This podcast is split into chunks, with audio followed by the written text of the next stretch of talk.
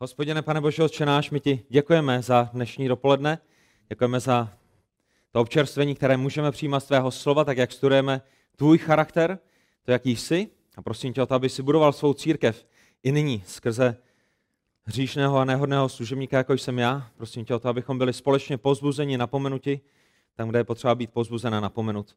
Abychom byli občerstveni tvým slovem, tak jak uvidíme, jak nádherně a nesmírně věrný jsi. Za to tě prosíme ve jménu Pána Ježíše Krista. Amen. Ta doba, ve které žijeme, je nesmírně nevěrná. Svět, ve kterém žijeme, by byl jednoduše definován jako nevěrný a nevěrnost je všude kolem nás. Kamkoliv se podíváte. Další politik, který nedodržel svůj předvolební slib, další zákazník, který nezaplatil objednanou zakázku včas, další porušený slib, dokud nás smrt nerozdělí, a další porušené manželství, další zlomené dětské srdce rodičem, který opět nepřišel na dětské představení, tak jak už po 150. slíbil, že přijde a že to stihne. Další svobodná matka, která nedostala slíbené alimenty včas. Další kazatel, který není věrný v tom, že bude kázat Boží slovo a nic jiného než Boží slovo. Další kamarád, který opouští náš sbor, i když se mnoho let zdálo, že je znovu zrozený a opouští Krista, opouští Boha, opouští církev. A tak jak osvěžující, jak radostné, jak pozbuzující je mít příležitost dnešního rána se podívat do hlubin Boží věrnosti. Vidět Boha, který je věrný v každé situaci a v každý čas a na každém místě živého a pravého Boha, který nikdy není nevěrný. Jak osvěžující vidět věrného Boha v našem nevěrném světě. Žalm 36.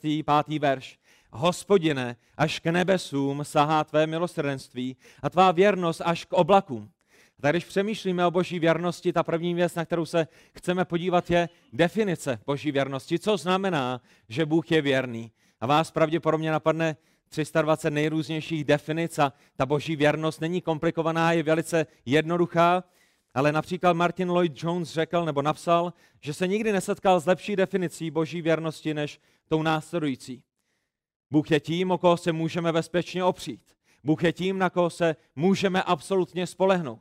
Bůh je tím, na komu můžeme být dokonale závislými. Bůh je ten, na kterém můžeme neotřesitelně stát. Nemusíme mít sebe menší pochybnost o tom, že se náhle pohne a že nás náhle opustí. Jinak řečeno, Bůh není jako nevěrný manžel, který v době těžkosti uteče. Bůh není jako přítel, který něco slíbí a potom to nesplní. Bůh není jako člověk, který je nestálý, který je nedokonalý, který je hříšný a který v důsledku svého hříchu je nevěrný. Bůh není jako písek na Sahaře, Bůh není jako vlny na oceánu, které jsou tam jednoho dne a druhého dne tam nejsou. Ne, Bůh je věrný, Bůh je tou nehybnou skalou, Bůh je přepevnou tvrzí věrnosti. A pokud je jedna jediná osoba v tomto vesmíru, na koho se můžeme spolehnout, tak kdo je 100% dokonale věrným vždycky za jakékoliv situace, potom je to náš Bůh, Hospodin, který přebývá v nebesích. Numery 23. kapitola 19. verš to vyjadřuje následovně. Bůh není člověk, aby lhal, ani syn člověka, aby litoval. Což by on řekl a neučinil, promluvil a nenaplnil to? Bůh je věrný, to je to, co nám tento verš říká. A zajisté jste dnešního rána vděční společně se mnou, když přemýšlíte o Boží věrnosti. Když uprostřed těch svých přátel a zborů a okolí a politiků a světa, který je ohromně nevěrný, zajisté jste vděční za to, že máte věrného Boha. Jak nádherně dobrého a věrně dobrého Boha máme. Stvořitele, který ve své věrnosti zcela zastiňuje i toho nejvěrnějšího člověka, kterého jsme kdy potkali. I kdybyste vzali ty nejvěrnější lidi, které ve svém okolí máte, i kdybyste vzali ty nejvěrnější, ty nejlepší lidi, které jste kdy potkali, Bůh by je všechny strčil do kapsy, Bůh by je neskutečným způsobem zastínil, oni by mu v jejich věrnosti nesahali ani pokotníky. A tak toho dnešního rána já bych vás rád vzal do několika málo příkladů ze Starého zákona, aby nám bylo připomenuto, jak ohromně Bůh je věrný. A na základě těchto příkladů Boží věrnosti, abychom to potom aplikovali do našeho života i v dnešní době. Jak můžeme žít na základě Boží věrnosti tady a teď. A tak příklady Boží věrnosti. My když mluvíme o Boží věrnosti, tak si uvědomujeme, že Boží věrnost je založena na Boží pravdomluvnosti, že Boží pravdomluvnost je zjevná v Boží věrnosti, že tyto dvě věci jdou ruku v ruce a jedna je závislá na té druhé a ta první vychází z té druhé. A od počátku lidstva se Satan snažil nalhat lidem, že Bůh nemluví pravdu. Je to tak? Četli jste někdy Genesis 1.1 a druhý verš a třetí verš a potom první kapitolu a druhou kapitolu. Od začátku lidstva, od té doby, co člověk byl stvořen, Satan přichází s jednou a tou samou lží, a to je, že Bůh nemluví pravdu, to je, že Bohu nemůže být věřeno, to je, že Bůh není důvěryhodný a v důsledku, že Bůh, Hospodin, není věrný. Že není věrný v dodržení svých slibů, že není věrný v přinešení zaslíbeného požehnání a že není věrný v naplnění oznámených soudů. Ale skutečnost je jiná. Jestli jste někdy četli knihu Genesis, jestli jste někdy četli knihu Exodus a Leviticus a Numery a Deuteronomie, jestli jste někdy dál pokračovali do knihy Jozue a do všech dalších knih, které máte v písmu, potom jste viděli, že skutečnost je diametrálně odlišná než ta lež, se kterou přichází Satan. Že písmo a Boží vlastní svědectví je neotřesitelným svědectvím Boží neotřesitelné věrnosti. Pamatujete? Bůh byl věrný v naplnění zaslíbení, které dal Adamovi a Evě v zahradě Eden. Pamatujete na ta zaslíbení, která jim dal? Pamatujete na ty sliby, které jim dal? Pamatujete na to, jak je naplnil? Bůh varoval Adama, že pokud bude jíst ze stromu poznání jeho zlého, tak co? Takže zemře.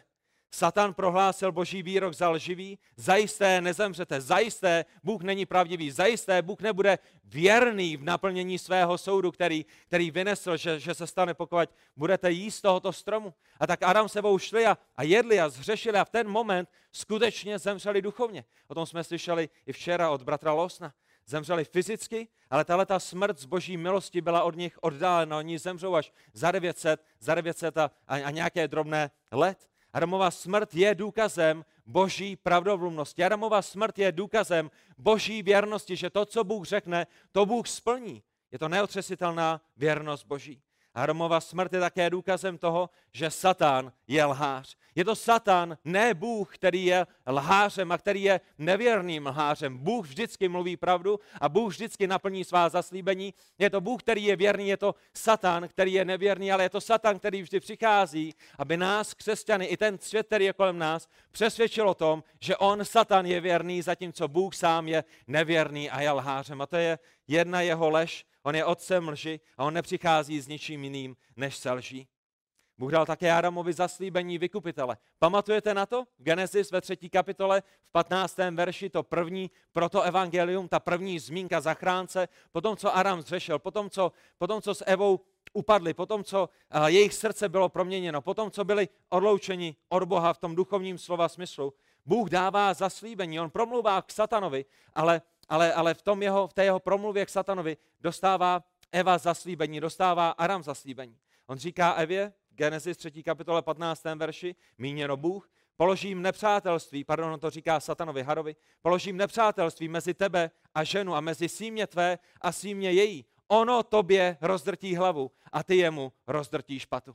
A kde byl ten slib naplněn?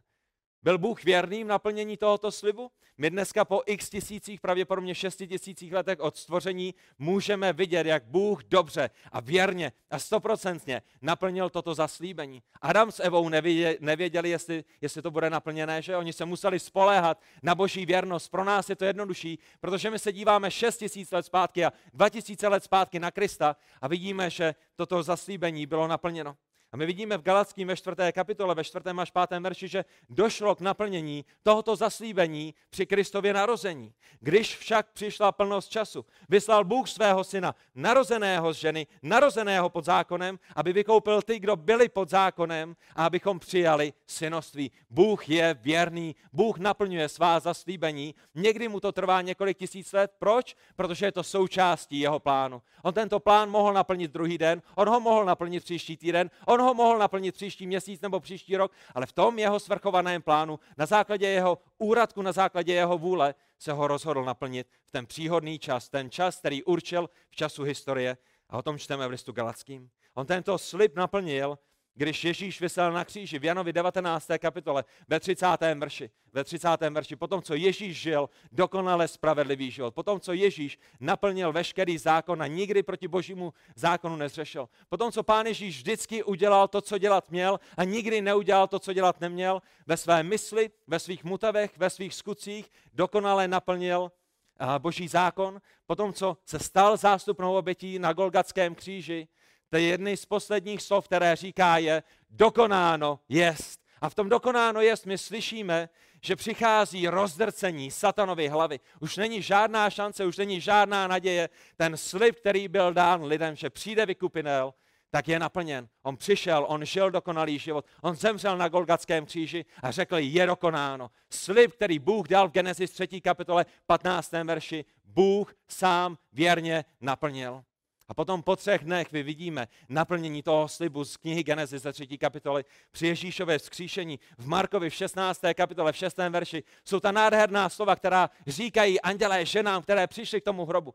Ženy, které nevěřily boží věrnosti, ženy, které neměly potuchy o tom, jak moc je Bůh věrný a pochybovali a očekávali, že přijdou k tomu hrobu a najdou tam Ježíšovo tělo, i když bylo znovu a znovu Ježíšem a proroky oznámeno, že Ježíš bude 3. dne vzkříšen. Oni přichází, mají ty své balzamovací nástroje, balzamovací masti a jsou připraveni najít Ježíšovo tělo, jsou připraveni ho balzámovat. A když přichází k tomu hrobu, andělé jim říkají, neděste se, hledáte Ježíše Nazareckého, toho ukřižovaného, byl vzkříšen z mrtvých, není tu.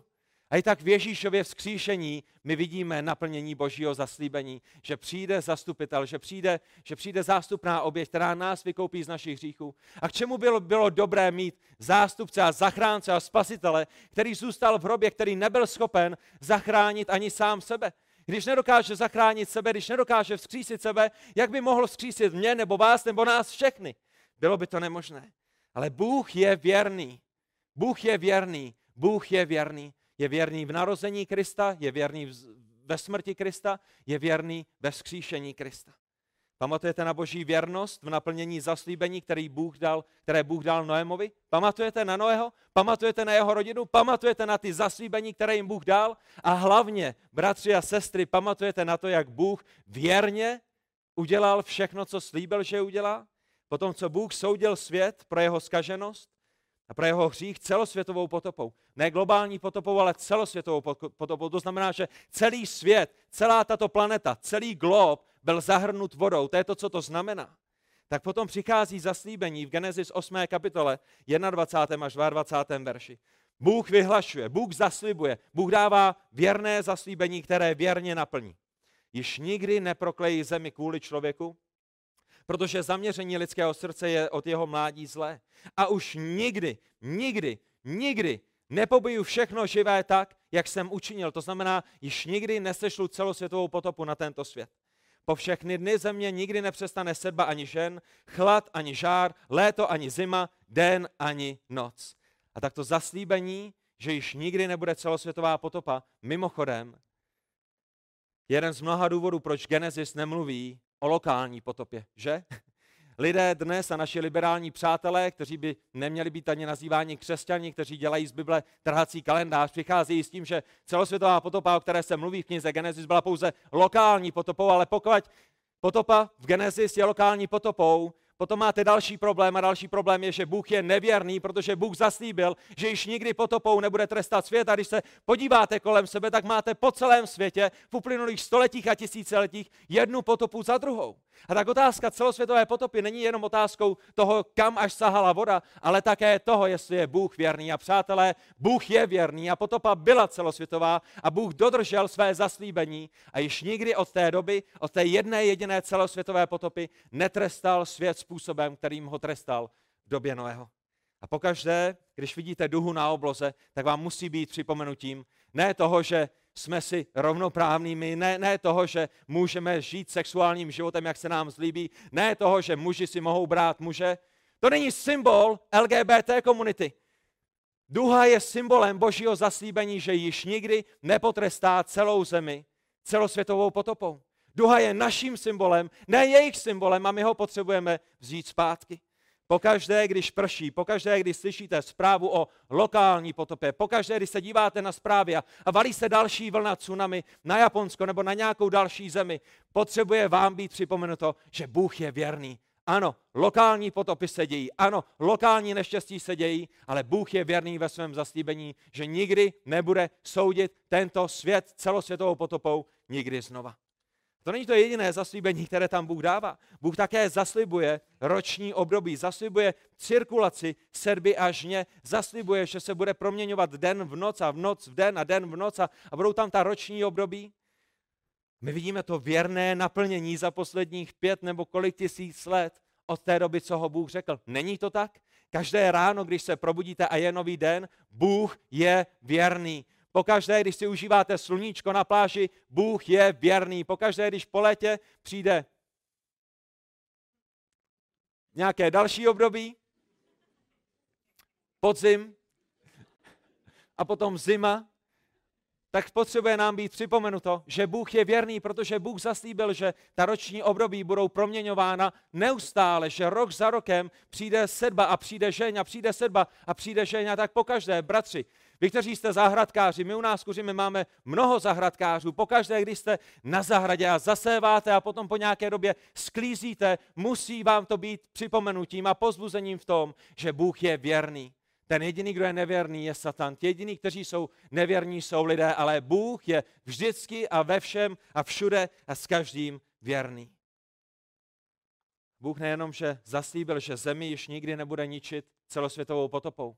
Bůh také zaslíbil, že ten poslední soud, který přijde, nebude vodním soudem, ale bude soudem ohně. A i tenhle ten soud na základě celosvětové potopy bude naplněn. Nenechte se mýlit.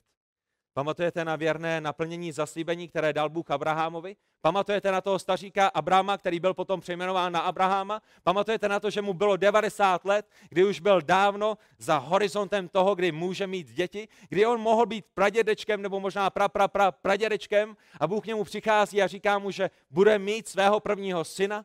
A že Bůh věrně naplní toto zaslíbení Genesis 15:4. Ten, kdo vyjde ze tvých beder, Abraháme, tvůj syn, tvé dítě, bude tvým dědicem. V momentě, kdy Abraham říkal Bohu, Bože, kdo bude mým dědicem? A můj sluha bude mít syna a syn mého sluhy zdědí všechny tyhle ty věci, ale Bůh přichází se zaslíbením a říká mu, Abraháme, neboj se. Abraháme, pro mě to není o tom, kolik ti je let. Abraháme, pro mě to není o tom, jak vyschlé je tvoje tělo. Abraháme, pro mě to není, jak na tom je tvoje žena, jestli už prošla obdobím plodnosti a období plodnosti už dávno má za sebou. Já jsem věrný a ze tvých beder vyjde syn, který bude tvým dědicem. A my vidíme to naplnění o několik měsíců, o několik let později v Genesis 21. kapitole, 2. verši. Sára, tato 90 nebo kolika letá žena, stařenka, kterou byste hledali v domově důchodců, která by v dnešní době by si nikdo neodhadl a netypl, že může otěhotnět. My čteme, Sára otěhotněla a porodila Abrahamovi v jeho stáří syna. Nejenom, že Abraham byl starý, ale Sára byla také stará. V určeném čase, o kterém s ní mluvil Bůh. Bůh je věrný. Bůh naplnil zaslíbení, které dal Abrahamovi a boží věrnost není limitována vaším věkem, boží věrnost není limitována vaší situací, boží věrnost není limitována stavem vašeho těla. Bůh může změnit všechny tyto věci, Bůh si může použít všechny tyto věci ke své slávě a proto, aby každému jednomu člověku na téhle zemi ukázal, že on je věrný, že jsou to lidé, kteří jsou lháři, ale že on mluví ve všem a vždycky pravdu. Bůh nejenom, že zaslíbil Abrahamovi narození potomka, Bůh zaslíbil Abrahamovi také potomstvo, které bude tak rozšířené, jako je hvězd na nebi. Už jste se někdy dívali na nebe? Pokud žijete v Praze nebo v Brně, dokonce i v Kuřimi, tak možná ani nevíte, že nad námi jsou hvězdy, protože vždycky, když přijdete večer ven, tak to jediné, co vidíte, je jedno velké světlo, které vychází z pouličních lamp a z toho světla, které vychází z města, ale kdybyste šli někam na pole, kdybyste šli někam do hor, kdybyste se podívali na nebe, které je nad vámi, tak byste viděli miliony a miliony a miliony hvězd. Bůh zaslíbil Abrahamovi v Genesis 15. kapitole 5. verši. Ještě předtím, než se Abrahamovi narodil jeho syn, předtím, než Abraham viděl svého syna, mu Bůh zaslíbil, když ho vyvedl ven, říká, Abraham, jen pohleď na nebesa. Spočítej hvězdy, budeš-li je moc spočítat. A řekl mu, tak bude tvé potomstvo. Tvého potomstva bude jako hvězd na nebi.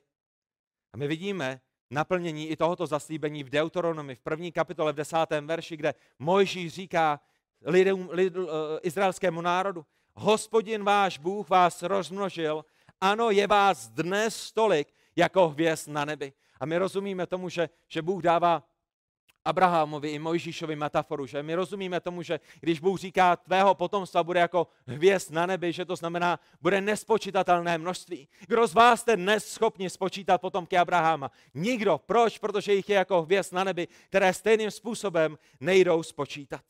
Je to metafora nespočítatelného množství. Není to tak? Pro Boha není nic nemožné. Pro Boha nikdo nemůže zastavit v jeho věrnosti. Není nic a nikdo, kdo by zmařil jeho věrnost. Nejste tím pozbuzeni? Uprostřed politiků a učitelů a rodičů a manželů a manželek a dětí, které jsou nevěrné. Uprostřed světa, který je nevěrný. Zde máme skálu věků, která je věrná, která je neměnná, která je pravdomluvná. A pokud si ve svém životě chcete na něco vsadit, vsaďte si na to, co říká Hospodin, protože to bude naplněno. Někdy to bude trvat den, někdy týden, někdy rok, někdy 400 let, ale bude to naplněno. A těch 400 let my vidíme jako zaslíbení toho 400letého otroctví v Egyptě. Soud Egypta vidíme také v tom zaslíbení, které je v Genesis 15. kapitole 13. verši, potom co Bůh mluví k Abrahamovi, že bude mít syna, že bude mít potomstvo, které je nespočitatelné, tak mu také oznamuje, že toto jeho potomstvo na nějakou dobu, na dobu 400 let, bude dáno do otroctví pod faraona. Ve 13. verši my čteme, a Hospodin Abrahamovi řekl, s jistotou věř, že tvé potomstvo bude cizincem v zemi, která nebude jejich, a budou tam otročit a budou pokořováni 400 let.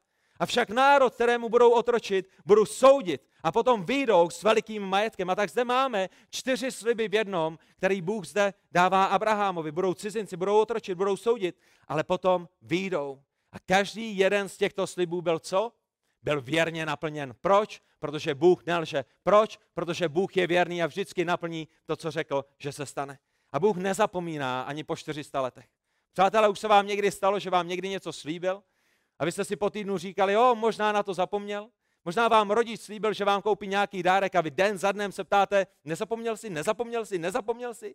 Možná jste jako já řekli svým dětem, jednoho krásného dne půjdeme na zmrzlinu, což je chyba.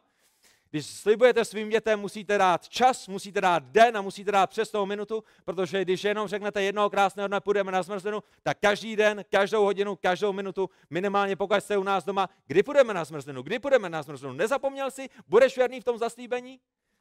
Ale pro Boha je 400 den jako jeden den. Bůh, když řekne 400 let, tak ani po 400 letech nezapomene. A přesně v jeho kalendáři určí to, co si vyznačil, že udělá. On je nadčasový. Minulost, přítomnost, budoucnost jsou pro Boha teď. Pro vás je 400 minut a 400 hodin a 400 dní a 400 let hrozně dlouhá doba. Ale pro Boha existuje pouze jeden den, pouze jedna přítomnost. On je nadčasový, on je ten, který stvořil čas, ale nepřebývá v čase. Vy myslíte na minulost, na přítomnost a na budoucnost, ale pro Boha je všechno nyní. A on věrně nakoupil vykoupení lidu z otroctví. V Exodu 2.24 my čteme, Bůh uslyšel jejich stenání a připomenul si svou smlouvu s Abrahamem, s Izákem a s Jakobem a Bůh pohleděl na syny Izraelovi a Bůh se jich ujal po 400 letech. Všechno bude v pořádku, přátelé. Všechno bude v pořádku, izraelský národe. Všechno bude v pořádku, synové a dcery Boží. Bůh řekl, že 400 let budeme v otroctví. Ne 399, ne 401, ale 400. A Bůh 400. roku vyvedl izraelský národ spod nadvlády Egypta. A my vidíme pokračování u Mojžíše, vidíme pokračování naplnění toho slibu, který Bůh dal Abrahamovi a který nyní dává i Mojžíšovi a u Mojžíše připojuje další sliby a další zaslíbení, která dává Mojžíšovi v souvislosti s Abrahamem, kdy si Bůh použil Mojžíše k naplnění zaslíbení, které právě dal Abrahamovi, že po těch stovkách let Abraham už je pryč ze scény, Abraham je již mrtev a přichází Mojžíš jako ten prostředník, kterého Bůh použije k naplnění svého zaslíbení. Že Izraelci najdou u Egypťanů přízeň, že Bůh dovede Izraelce do zaslíbené země. A to je to, co čteme v Exodu 3.9 až 10. Nuže pojď, říká Hospodin Mojžíšovi. Mojžíši, pošlu tě k faraonovi, abys vyvedl můj lid, syny Izraele z Egypta. Ale Mojžíš Bohu řekl, kdo jsem já? Abych šel k faraonovi a abych vyvedl syny Izraele z Egypta. Tedy odpověděl Hospodin, vždyť budu s tebou. O tento svět se nám snaží nalhat a překroutit historii. Když se podíváte do historie, když se podíváte do egyptologie, tak zjistíte, že tento svět se vám snaží nalhat, že Bůh je nevěrný, že Bůh je lhářem, že Boží slovo je nevěrné a nesplnitelné a že nikdy nebyl žádný Mojžíš, který když šel do Egypta a vyvedl izraelský národ a že historie sama nám neukazuje nic o izraelském národě, který kdy sloužil v Egyptě. Ale přátelé, to, co je velice zajímavé, když studujete historii Egypta, je, že historici, kteří se zabývají historií Egypta, říkají, ano, byl zde národ, který sloužil pod faraonem, ano, byli zde otroci, kteří zde byli zhruba 400 let, ale je to pod jiným faraonem, než pod kterým si myslíme, že by měli být. A proto to nemohou být Izraelci. Proto je váš Bůh nevěrný, proto je váš Bůh nepravdomluvný a proto nemůžete věřit vašemu slovu. Přátelé, já mám jiné řešení. Možná ten faraon, o kterém vy si myslíte, že Izraelci byli pod ním, není tím správným faraonem a jednoduše je to ten faraon, pod kterým vidíte národ, který otročil egyptskému národu pod jiným faraonem. Možná jste udělali chybu vy a ne Bůh a možná jste nevěrnými a hloupými a nepravdivými vy, protože jste omezení, ale zajisté ne Hospodin, který je nadčasový, který je neměnný, který je vševědoucí, všudy přítomný a všemocný. Nebylo by to dobré řešení? Možná, jenom takový návrh. Nechci nikoho urazit. Možná jste to vy, kdo udělali chybu ve svých propočtech. A to je to, co se nám snaží říct svět. Ale Bůh věrně tyto zaslíbení naplnil. Kniha Deuteronomy, 26. kapitola, 8. až 9. verš. Hospodin nás vyvedl z Egypta mocnou rukou. Přátelé, věříte tomu? Věříte tomu, že Bůh vyvedl mocnou rukou izraelský národ z Egypta? Pokud ano, potom věříte tomu, že Bůh je věrný. Pokud jdete se světem a věříte světu, že nebyl Mojžíš, že nebyl farao, že nebyl izraelský národ, že nebylo 400leté otroctví, potom jednoduše říkáte, že Bůh není věrný, že Bůh neví, co říká, že Bůh neví, co nechal zapsat a že se Bohu nedá věřit. A pokud věříte v takového Boha, potom to není ten jediný živý a pravý Bůh, potom je to Bůh, kterého jste si vymysleli, je to vaše modla, potřebujete se jí zbavit a potřebujete věřit Bohu, který se nám zjevuje ve svém slovu, jako Bůh, který je 100% věrný. Hospodin nás vyvedl z Egypta mocnou rukou a vstaženou paží s velikými, bázeň zbuzujícími činy, se znameními a divy. Přivedl nás na toto místo a dal nám tuto zemi, zemi oplývající mlékem a medem. Že my si myslíme, že to byl praotec Čech, který přišel na říp a říká, o země česká, domov můj, země oplývajícím medem a mlékem, tady se usadíme, ale přátelé, ten první, kdo to řekl, byl Mojžíš, když přišel k zaslíbené zemi. To byla ta zem, kterou Bůh dal Izraelcům. A zajisté si pamatujete na 10 egyptských ran, kterými Bůh soudil Egypt. Pamatujete na ně? Pamatujete na věrnost Boží v naplnění soudu, které vynášel? Pamatujete na to, co jsme četli před malou chvílí, že bude trestat a on trestal 10 egyptskými ranami? O zajisté si pamatujete na nádheru a plodnost zaslíbené země. Bůh je věrný, Bůh Izraelcům, izraelskému národu dal tu zemi, kterou jim slíbil. Je jedno, jak mocný je faraon, je jedno, kolik má faraon konských spřežení, je jedno, jak dlouho byli pod jeho nadvládou 100 let, 200 let, 300 let, 400 let. Všechny tyto věci jsou jedno. To jediné, co jedno není, je, že Bůh je věrný. Že Bůh věrně naplňuje svá zaslíbení. Nemohl by být věrný, pokud by také nebyl vševědoucí, pokud by nebyl všemocný. A pokud by nebyl svrchovaný. K čemu by byla Boží zaslíbení a jak by Bůh mohl být věrný, kdyby neměl celou historii ve své ruce? Kdo má faraonovo srdce ve své ruce? Faraon? Já doufám, že ne, protože potom by nemohlo dojít k Božímu naplnění Božích zaslíbení. Není to tak? Potom Bůh mohl sedět v nebi a říkat si, kdy už faraon se zlomí, kdy už faraon nechá izraelský národ odejít, kdy už faraon poleví. Ale Bůh má faraonovo srdce ve své ruce. A v jeden moment ho zatvrzuje a v druhý moment ho rozmělňuje a v druhý moment nechává Izrael odejít. Proč? Protože je svrchovaným Bohem, jeho vůle se naplní a to je nám zárukou jeho věrnosti. Není nikdo, kdo by zrušil Boží věrnost. Pamatujete na zaslíbení, které Bůh dal Jozuovi?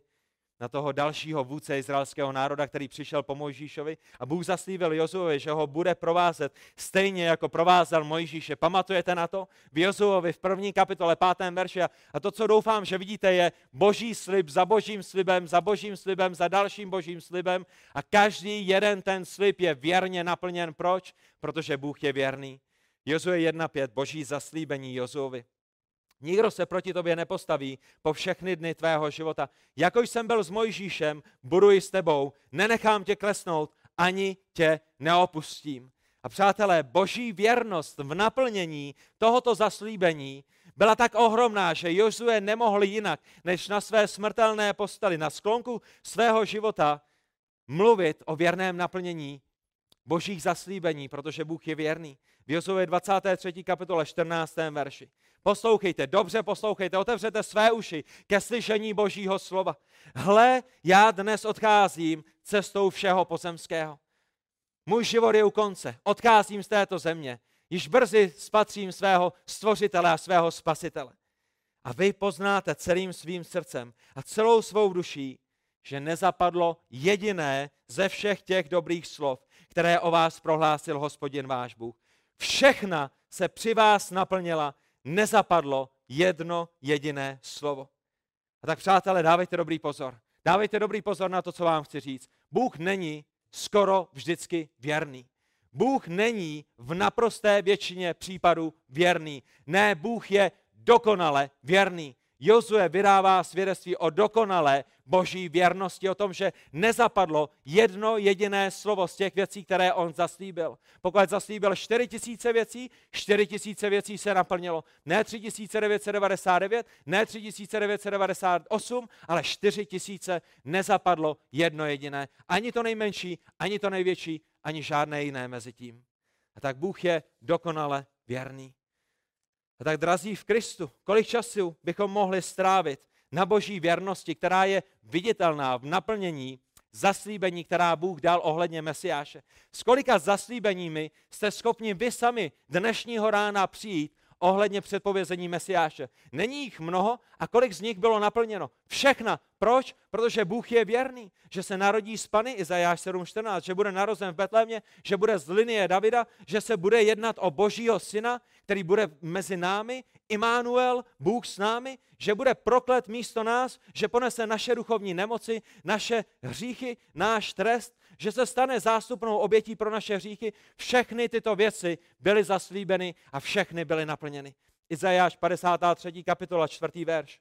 Jenže to byly naše nemoci, naše duchovní nemoci, které snášel a naše bolesti, které nesl. A my jsme si o něm mysleli, že je zasažen a ubyt, Bohem a zkrušen. Ale on byl proboden za naše přestoupení, zdeptán za naše provinění. To je ta paralela mezi nemocemi. Ježíš v první řadě nezemřel za vaši rakovinu. Ježíš v první řadě nezemřel za vaši lupénku. Ježíš v první řadě nezemřel za vaše regma nebo jakoukoliv jinou nemoc. Ježíš zemřel v první řadě za vaše duchovní nemoci. To je ta paralela, kterou nám Izajáš dává. To je ten slib, na který se na téhle zemi každý jeden z nás může spolehnout. O zajisté, Bůh zemřel i za vaše nemoci. O zajisté, Bůh vás vykoupí a uzdraví i z vašich tělesných nemocí, ale nikde ve svém slově neslibuje, že to bude tady a teď. Nikde, nikde, nikde. Ta paralela, kterou nám dává boží slovo, je, že ty nemoci, za které zemřel, jsou naše hříchy. A jednoho dne budeme vysvobozeni i z našich nemocí, ale to bude až na věčnosti. Může Pán Bůh uzdravit i dnes? Samozřejmě, že může. Ale nikdo z nás nemá jistotu, že ho uzdraví. My se modlíme za nemocné a toužíme potom, aby je Bůh zachránil, ale nezlobíme se a nemyslíme si, že Bůh je nevěrný, nebo že jejich víra je malá, protože je Bůh neuzdravil. Proč? Protože Bůh je věrný a Bůh nikde neslíbil, že všechny křesťany vždycky na téhle zemi uzdraví, že budou bohatí a šťastní, že nebudou mít zkažená manželství, že nebudou mít špatné děti. To jsou sliby, které říká hnutí víry, to jsou sliby, které dává falešné evangelium. Ale evangelium Ježíše Krista zaslibuje, že Ježíš zemřel za naše bolesti, za naše nemoci, které jsou našimi přestoupeními, které jsou našimi proviněními, které jsou našimi hříchami. My všichni jsme zbloudili jako ovce, jeden každý jsme se obrátili na svou cestu a Hospodin na něho nechal dopadnout vinu nás všech, vinu za naše hříchy. Byl zdrcen, ale pokořil se a neotevřel ústa jako beránek vedený na porážku a jako ovce před stříhači byl němý. Ústa neotevřel. A tak milovaní, každé naplněné proroctví o Ježíšově příchodu, o tom, co Ježíš vykoná, je důkazem čeho? Je důkazem boží věrnosti. Je jedno, co říká svět, je jedno, jaké jsou naše zkušenosti s ostatními lidmi, je jedno, jaký byl náš otec, je jedno, jaká byla naše matka, je jedno, co prožíváme v našem životě, zpráva Božího slova je jedna jediná a to, že Bůh je věrný. On je věrný ve všem, co dělá, je věrný ve všem svém jednáním s lidmi, je nekonečně bezpečné se na něho spolehnout. Nikdo nikdy mu nedůvěřoval marně. Proč? Protože Bůh je věrný. Dávejte pozor, muži, bratři. Jedna věc je věřit a vyznávat, že Bůh je věrný. Není to tak? To je lehké. Všichni jsme rychlými k tomu, abychom řekli, Bůh je věrný, amen, věříme to, to je náš Hospodin. Ale žít na základě Boží věrnosti můžeme jít diametrálně odlišná věc. Není to tak? Není to tak mnohokrát v našich životech, že jednu věc máme v naší hlavě a jednu věc máme v našich srdcích a jednu věc vyznáváme a věříme jí? Ale muži, bratři, jak jste na tom ve vašem životě? Jak jste na tom ve vašem každodenním životě? Jak jste na tom, když procházíte těžkostmi v manželství? Jak jste na tom, když procházíte těžkostmi ve vašem životě? Těžkostmi v práci, těžkostmi ve světě, těžkostmi kdekoliv jinde. Jak jste na tom? Žijete na základě Boží věrnosti? Žijete na základě Božích slibů, které se týkají vás, ne které se týkají Abraháma? Protože jsou věci, které Bůh zaslíbil Abrahamovi, které my si nemůžeme přivlastnit, ale je mnoho věcí, které Bůh zaslíbil nám, které si přivlastňujeme a na jejich základě žijeme. Rozumíme tomu, že? Když já uslyším tamhle otce od bratra Pepi, od bratra Josefa, jak mu něco slibuje, tak si nemůžu říct, jej, on mu slíbil, že mu koupí auto a čekám na svoje, protože Pepovi bylo slíbeno nové auto, tak zajisté mě také koupí nové auto. Ne, ten slib byl konkrétní pro konkrétní osobu a já si ho nemůžu přivlastnit. A proto my v písmu potřebujeme hledat ta zaslíbení, která jsou pro nás znovu zrozené a na jejich základě žít. A pokud to tak nebude a budeme si přivlastňovat sliby, které nebyly dány nám, potom budete mít velice zklamaný život. Proč? Protože Bůh je nevěrný? Ne. Protože jste si přivlastnili zaslíbení, která s vámi neměly nic společného. Proto, když se budete soustředit na zaslíbení, která jsou dána vám, potom zjistíte, že Bůh je věrný, že Bůh je nádherný, že Bůh je spanilý, že Bůh je pravdivý ve všem, co říká a ve všem, co dělá a naplňuje každé své zaslíbení. Opravdu, bratři, počítáte s tím, že Bůh naplní svá zaslíbení? Opravdu vaše životy vyjadřují Boží věrnost a spolehání se na 100% Boží věrnost? Opravdu očekáváme, že udělá to, co slíbil? Že bude věrný, tak jako byl vždycky věrný? Žijete ve světle toho, co říká Židům 10. kapitola 23. verš? Neochvějme, držme své vyznání naděje, neboť ten, který dal slib, je věrný. Žijete ve světle Boží věrnosti? Spoléháte se na něj a radostně očekáváte naplnění zaslíbení, která dal? Já doufám, že ano, bratři. Protože v takovém případě je to radostný život. Potom je to život plný naděje. Naděje, která nemá svůj zdroj ve vás. Naděje, která nemá svůj zdroj v lidech, kteří jsou kolem vás a kteří jsou hříšní a kteří vás vždycky zklamou. Ale to je jediné neotřesitelné naděje, té pevné Boží tvrze, kterou je on sám. A on je dokonalý. On je dokonale věrný a on naplní to, co zaslíbil. Co to pro nás znamená tady a teď? Jaké povzbuzení a naději z toho můžeme přijmout? Boží věrnost uprostřed našich zkoušek a uprostřed našich těžkostí. Jak to hraje dohromady? Jak nás to může oslovit? Jak to můžeme aplikovat do našeho života? Zajisté jsou momenty v životech každého jednoho z nás, kdy pro nás není jednoduché věřit, že Bůh je věrný. Není to tak? Neprošli jste i v minulém roce vy těžkými údolími, kdy jste možná jasně neviděli Boží věrnost, kdy jste možná jasně neviděli Boží dobrotu, kdy jste možná jasně neviděli Boží svrchovanost?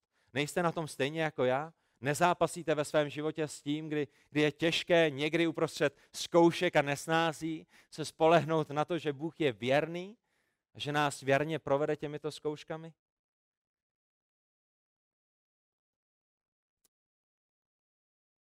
Někdy my jsme tak konfrontováni s lidskou nevěrností, že se nám stane předmětem před naším okem, který nám brání vidět cokoliv, co je za tím předmětem. Není to tak? Když si vezmete svůj prst, když si vezmete svou dlaň, když si přiblížíte tušku k jednomu oku, tak to, co se vám stane, je, že budete tak strašně soustředit na ten předmět, který máte před okem, že neuvidíte všechny ty věci, které jsou zatím. A někdy jsme tak zklamáni nevěrností místního sboru. Někdy jsme tak zklamáni naším vlastním kazatelem. Někdy jsme tak zklamáni nevěrností našich rodičů. Někdy jsme tak zklamáni nevěrností svého vlastního manžela. Někdy jsme tak zklamáni nevěrností kolem lidí, že se nám stávají barikádou a bariérou a hradbou před naším zrakem a my již nevidíme věrnost Boží. Ale přátelé, to neznamená, že Bůh přestal být věrným. To pouze znamená, že potřebujete odstranit všechny ty nevěrnosti, které se vám přihodily a které jste viděli kolem sebe a upřít svůj zrak na toho jediného, který je věrný. Arthur Pink říká, někdy jsme znaveni, někdy je náš zrak rozostřen množstvím slz bolesti. Někdy nejsme schopni rozpoznat stopy Boží lásky v našich těžkostech. Náš sluch je rozladěn hlukem světa. Jsme vyčerpáni ze satanových lží, které přichází ze všech možných směrů. Často už ani nejsme schopni rozpoznat a slyšet Boží tichý hlas. Plány, na které jsme se těšili, nevyšly. Přátelé, kterým jsme důvěřovali, nás zklamali. Lidé, kteří se prohlašovali za bratra nebo sestru v Kristu, opustili společenství věřících. Až jsou to těžké věci, až jsou to smutné věci, a my vidíme tu nevěrnost tohoto světa, ale přátelé, za nevěrností tohoto světa stojí věrnost Boží. A tak může být těžké vidět věrnost Boží, když se vaše rodina ocitne v momentě, kdy máte 7letého syna. A doktoři vám oznámí, že má rakovinu. A vy příští 3 roky budete muset strávit na onkologickém oddělení nemocnice.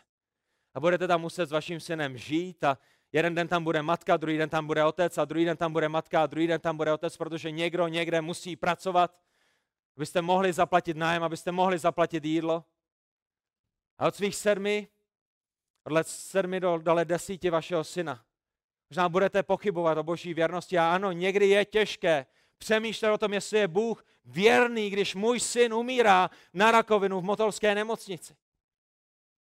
Někdy je těžké přemýšlet o Boží věrnosti, když jste na svatbě a zjistíte, že v den, kdy se vaši blízcí žení, někomu z jejich rodiny zemřelo 1leté dítě. První dítě v jejich rodině, první syn, první vnuk. Kde je Boží věrnost? Kde je Boží věrnost uprostřed tohoto utrpení? Jak je to možné, že můj soused má dům a můj soused je zdravý a můj soused má všechny zdravé děti a nenávidí Boha? A já, který Boha miluji a jdu za ním věrně, procházím těžkostmi, kde je Boží věrnost? Může být těžké vidět Boží věrnost, když vaše manželka, se kterou žijete mnoho let, a se kterou máte 3 krásné děti, kterou jste si brali s tím, že je znovu zrozená, která sloužila Pánu a šla za Pánem a vedla ostatní ženy za Pánem. Vám jednoho dne řekne, že už vás nechce vidět.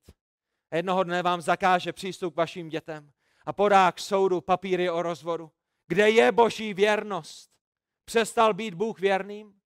Co se to děje v našich životech? A je těžké věřit Boží věrnosti těsně před Vánocemi. Těsně před Vánocemi, když oslavujete narození Krista, když si připomínáte příchod Syna Božího na tenhle svět. A možná doma máte malý Betlém, do kterého vložíte malého Ježíše a připomínáte si tu nádheru, kdy andělé zpívali o té Boží slávě, že přišlo malé dítě na tenhle svět, které nás zachrání. A vaší vlastní ženě, která je těhotná, zemře miminko, které nosí několik měsíců ve svém lůně. Kde je Boží věrnost?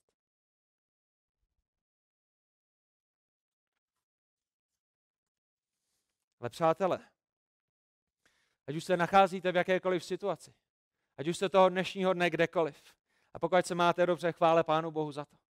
Pokud projdete nějakou těžkostí za rok, ať jsou vám tato slova připomenutím. Ať už se nacházíte v jakékoliv situaci, Bůh je věrný. Bůh vás neopustil. Bůh má všechny věci ve své ruce. To je, proč potřebujete rozumět velice jasně tomu, co znamená Boží svrchovanost. To je, proč doktrína o Boží svrchovanosti je tak velice důležitá. Proč je tak velice důležitá doktrína o Boží věrnosti? Protože někdy se nám zdá, že Bůh nemá všechny věci ve svých rukách. Že Bůh možná není věrný. Izajáš 50. kapitola 10. verš. Kdo chodí v temnotách a nemá žádnou zář. Nejste to vy a já? Nejsme to častokrát my, kteří chodíme v temnotách? Nevidíme světlo na konci tunelu? Ať doufá v Hospodinovo jméno a spoléhá se na svého Boha. Proč? Protože Bůh je věrný. Jeho milost je nová každé ráno. Žalm 145. 14. verš. Hospodin podpírá všechny padající. Všechny. Ne skoro všechny, nejenom některé, nejenom ty padající, které má rád, ale všechny jeho děti, které padají, on podpírá. A pozvedá všechny své sklíčené. A všimněte si, že Bůh nezaslibuje, že nebudete padat. Všimněte si, že Bůh nezaslibuje, že nebudete nikdy sklíčeni. Všimněte si, že Bůh nezaslibuje, že i znovu zrozeným lidem, kteří káží Boží slovo, se nestane, že přijdou o miminko ještě předtím, než se jim narodí. A nebo že budete jako jeden bratr kazatel, kterého znám, kterému zemře nově narozené dítě. Ale že Bůh zaslibuje, že bude podpírat všechny padající uprostřed jejich pádu a že bude pozvedat všechny sklíčené uprostřed jejich sklíčenosti. To je to, co Bůh zaslibuje. Tak přátelé, ať už se nacházíte dnešního rána kdekoliv, ať už je vaše situace jakákoliv, nedoufejte v nevěrné přátele. Nedoufejte v nevěrného manžela, ať už je váš manžel sebelepší. A nedoufejte v nevěrnou manželku. Nemyslím teď nevěrnou ve smyslu sexuální čistoty, ale v tom, že zklamáváme, že dáváme sliby, které nesplníme. Přátelé, ať už jste v jakékoliv situaci, nedoufejte v nic jiného, než ve vašeho Boha, protože pouze on je věrný. Žalm 28. až 9. verš. Jedni doufají ve své vozy. Jedni doufají ve svá auta, jedni doufají ve své domy, jedni doufají ve svůj bankovní účet, druzí zase v koně. My však připomínáme jméno Hospodina, našeho Boha. A všimněte si v 9. verši, co se stane, když se spoléháte na svá auta, když se spoléháte na své vozy, když se spoléháte na své koně, když se spoléháte na své přátelé, když se spoléháte na své manžele a manželky. To, co se stane, je, oni klesali a padli, my jsme povstali, až jsme obnovováni. Proč? Protože je pouze jedna dokonale věrná osoba v tomto vesmíru. A jeho jméno je Hospodin, trojjediný Bůh, Bůh Otec, Bůh Syn a Bůh Duch Svatý. A není nikdo věrnější než on a nikdo ve své nejlepší věrnosti se nepřiblíží ani pokotníky věrnosti Boží. O jak nádherné zaslíbení. Jedni doufají ve vozy, druzí zase v koně, ale my doufáme v Hospodina, protože my z jeho milosti víme, že pouze on je věrný. Že pouze on je věrný. Tak přátelé, i když možná nyní nerozumíte tomu, co a proč Bůh dělá, proč nechává průchod těžkostem ve vašem životě. Nepochybujte o jeho věrnosti. Nepochybujte o jeho věrnosti, o které jste byli skálopevně přesvědčeni v těch zářivých a jasných a slunečných dnech. Není to tak? Když se všechno daří, když vaše děti jsou zdravé, když vaše manželství funguje jak na drácích, když v práci je všechno krásné, my nemáme problém pochybovat o boží svrchovanosti, o boží spravedlnosti, o boží dobrotě, o boží lásce, o boží věrnosti. A tak přátelé, nepochybujte o těch věcech, o kterých jste přesvědčeni za těch jasných dnů, když Bůh ve své svrchovanosti dopustí nějakou těžkou bouři vašeho života. A já vím, že procházíte těžkými bouřemi, my procházíme těžkými bouřemi, v našem sboru lidé prochází těžkými bouřemi a zajisté ani vy nejste výjimkou a tak uprostřed bouře nepochybujte o věcech, které vám Bůh jasně řekl ve svém slovu, které zaslíbil, že on je věrný. Možná nikdy, možná nyní nerozumíte tomu, co Bůh činí. To nevadí. Bůh nikdy nezaslíbil, že budete vždycky rozumět tomu, co on dělá. To, co potřebujete vědět, je, že on je věrný. Ne nutně, proč dělá to, co dělá. A to je k růstu naší víry, je to dobré. A na téhle zemi víme to, co nám říká Žalm 23. 4. verš. I kdybych šel údolím nejhlubší tmy. Přátelé, procházíte údolím nejhlubší tmy? Šli jste minulý rok nějakým těžkým údolím? Zajisté, pokud ne tento rok a minulý rok, zajisté možná příští rok a zajisté možná ten rok potom, ale každý jeden z nás procházíme zkouškami, každý jeden z nás jsme v pokoušení, každý jeden z nás jsme ve světě, který je plný hříchu.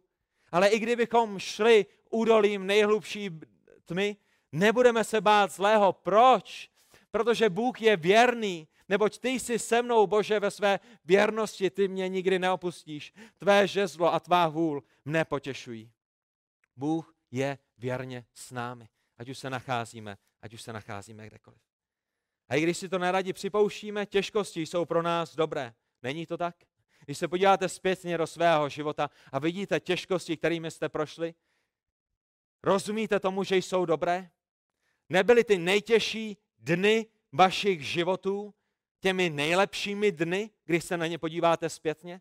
těmi nejlepšími dny, ne ve smyslu toho, že jste masochisté a že si rádi dopřáváte utrpení, ale ve smyslu toho, že jste viděli, že uprostřed vašich utrpení jste nejblíže Bohu. Není to to, co Bůh řekl v Hozeášovi 5. kapitole 15. verši, ve své tísni mě budou usilovně hledat? Nebylo to právě ve vaší tísni, když jste přišli o manželku, o dítě, o vnuka, o syna, když jste prošli nějakou těžkostí, když jste nejvíce, nejusilovněji hledali Boha? Já ano. S mojí ženou, když se nám narodilo naše první dítě a několik týdnů jsme procházeli tím nejvíce nejtemnějším údolím, které jsme kdo z nás v našich životech zažili. Jsme byli nejblíže Pánu Bohu a v ten moment jsme neměli náladu mu děkovat a v ten moment jsme neměli moc náladu ho chválit. Ale z boží milosti jsme se ho snažili chválit stejně, protože to je to, co nám Bůh říká. Budeme ho chválit pouze, když se nám dějí dobré věci? Říká Job, ne. Ať je požehnáno jeho jméno v jakýkoliv moment. Proč? Protože on je dobrý pokaždé a vždycky. A on je vždycky dobrý a vždycky věrný. Ve své tísni mě budou usilovně hledat. Zajisté je to pravda i ve vašem životě. Zajisté jste byli Bohu nejblíže ve vašich těžkostech. Tento svět se vám snaží říct, že těžkosti jsou špatné. Tento svět se snaží udělat všechno pro to, abyste neprocházeli těžkostmi. Když budeš mít lepší auto, nebudeš procházet těžkostmi. Když budeš mít hezčí, krásnější manželku, nebudeš procházet těžkostmi. Když budeš mít tuhletu barvu na vlasech, nebudeš procházet těžkostmi. Když budeš mít tolik dětí a ne tolik dětí, nebudeš procházet těžkostmi. Když budeš jíst tohle jídlo a ne tamhle to jídlo. Když budeš pít tohle pití a ne tamhle to pití, nebudeš procházet těžkostmi, ale přátelé, těžkosti jsou dobré, protože nás vedou blíže k Hospodinu a protože nás učí se spoléhat na co? Na jeho věrnost. A on je věrným. A tak Bůh ve své věrnosti zaslíbil, že nedopustí zkoušku nad naše síly. Věříte tomu? Věříte tomu, že Bůh je věrný? I v tom zaslíbení, které je pro vás, že nedopustí zkoušku nad vaše síly? A přátelé, pokud se nacházíte uprostřed nějaké zkoušky, já vám mohu garantovat, že ta zkouška není nad vaše síly. Proč? Protože Bůh zaslíbil ve své věrnosti, že vám nedá zkoušku nad vaše síly. Možná si myslíte, že už jste v tom až po uši. Možná si myslíte, že už víc nezvládnete. Ale garance je jedna jediná a její Bůh sám a jeho věrnost. A on říká, že nedopustí zkoušku nad vaše síly. Moje manželka, když jsme měli 5. dítě a byli jsme v porodnici, tak to bylo velice zkrušující. Já o tom nic nevím, já jsem tam jenom stál, jenom jsem přihlížel, jenom jsem se modlil. Netuším a nemám zdání o tom, jak je ohromná bolest to musela být, ale to, co jsem viděl na její tváři, to, co jsem viděl na jejím těle, tak mi ukazovalo, že prochází bolestí, kterou nikdy v životě předtím neprocházela a to už bylo 5. dítě. A moje manželka není slabá žena, ale to ohromné povzbuzení, které bylo, že v momentě, kdy manželka říkala, já už to nezvládnu, já už to nedám, už pojďme udělat něco jiného, už pojďme na císaře nebo na cokoliv jiného, kdy jste v tom momentě, že si myslíte, už ani vteřinu, už ani minutu, už ani jeden další nádech, já to nezvládnu, pomož mi. Tak se nám narodil náš 5. syn. Bůh nedopustí zkoušku nad vaše síly. A bylo by v pořádku, kdyby měla epidural, bylo by v pořádku, kdyby byl císařský řez, nic proti těmhle těm věcem, chvála Pánu Bohu za to, že žijeme v 21. století a ne v 1. století. Ale jak jedinečný příklad minimálně pro mě toho, že Bůh nedopustí zkoušku nad naše síly. A některé vaše zkoušky jsou daleko náročnější, já si to uvědomuji. Ale to zaslíbení je v 1. listu Korinským 10. kapitole 13. verši. Věrný je však Bůh, který vás nenechá zkusit více, než snesete, ale se zkouškou dá i východisko, abyste ji mohli snést. A východiskem není únik ze zkoušky, východiskem není, že zkouška bude přerušena, východiskem je to, že Bůh vás tou zkouškou bezpečně provede. Bůh nedopustí, abyste zakusili více, než snesete a Bůh vám dá východisko a východisko je, abyste ji mohli snést. Ne, abyste z ní unikli, ne, abyste z ní utekli, ne, aby byla nějaká vyhybka, která vás té zkoušky zprostí, ale Bůh vám dá sílu a je věrný a provede vás vaší zkouškou, ať už je jakákoliv. A použije ji k tomu, abyste byli víc jako Kristus. A tak přátelé, to je to, co máme toho dnešního rána před sebou. Máme zde Boží věrnost. Bůh je věrný. A to poslední, co chci říct, je, že Bůh je věrný i ve svých soudech. A my už jsme to slyšeli včera večer. A je potřeba, aby nám to bylo připomenuto i dnes ráno. Možná zde je někdo, kdo je neznovu zrozený. Zajisté na konference jezdí i lidé, kteří jsou neznovuzrození. Zajisté jsou mezi námi lidé, kteří neznají Krista osobně, kteří možná žijí nějaký náboženský život, kteří možná chodí do nějakého shromáždění, ale neznají Krista. Nejsou Kristovi, spoléhají se na Krista a své vlastní skutky, případně pouze na své vlastní skutky, ale neznají Krista. A to, co je důležité, je si připomenout i toho dnešního dopoledne, že Bůh je věrný ve svém soudu a Bůh bude soudit každé hříšníky. A Bůh je věrný také v tom, že je pouze jedna cesta usmíření, že je pouze jedna cesta, že je pouze jedna pravda a že je pouze jeden věčný život a ten se nenalézá v nikom jiném než v Ježíši Kristu. A Bůh je věrný v tom, že člověk může být zachráněn pouze skrze to, že vloží svou důvěru v Ježíše Krista, jeho zástupnou oběť, jeho dokonalý život, jeho tělesné vzkříšení a ne v nic jiného. A Bůh bude věrný v tom, že bude soudit každého jednoho z nás. Tak přátelé, pokud jste zde dnes ráno a nejste znovuzrození a slovo znovuzrození vám nic neříká a nesete na svých zádech břemeno svého vlastního hříchu a Duch Svatý vám zjevuje, že jste velikými hříšníky a že Ježíš Kristus je ohromným a velikým spasitelem a že není žádný hřích, který by on nedokázal odpustit. Dnešního rána potřebujete činit pokání. Dnešního rána potřebujete vložit svou důvěru ve věrného Boha, který je věrný a který naplní všechna svá zaslíbení, včetně těch ohledně soudu. A pokud jste zde jako moji bratři a sestry v Pánu Ježíši Kristu, pokud jste v Boží rodině, pokud jste byli adoptováni, pokud jste byli převedeni z temnoty do světla, pokud již nejste za hranicemi Božího království, ale jste děti uvnitř Božího království, bratři a sestry, Bůh je věrný. Spoléhejte se na něj. Amen. Pane Bože Otče náš, my ti děkujeme za dnešní ráno, děkujeme za tvé slovo, že mluví tak velice jasně. Děkujeme za to, že jsi nám připomenul skrze své slovo, že jsi věrný. Pomož nám stát na této neotřesitelné pravdě, nejenom abychom ji věděli, nejenom aby byla v našich srdcích a v našich hlavách, ale aby náš život odrážel tvou věrnost. Děkujeme za to, že když my jsme nevěrní, ty jsi věrný. Děkujeme za Pána Ježíše Krista, který věrně podstoupil kříž, který nás věrně vykoupil z našich hříchů, a který dokončí to dílo spasení, který se pro nás věrně vrátí. Děkujeme za tu naději, kterou máme, že všechny těžkosti, které na téhle zemi prožíváme, jednoho dne budou ukončeny. Protože ty se pro nás věrně vrátíš a věrně nás vemeš tam, kde jsi ty. A nebudeš pláč, nebudeš hřích, nebudeš bolest, nebudeš smrt, nebudeš nic z těchto věcí. Budeme pouze my, budeme s tebou, budeme na nové zemi, v novém nebi. A Hospodine, my se na to těšíme. Pomož nám žít ve světle těchto věcí. Amen.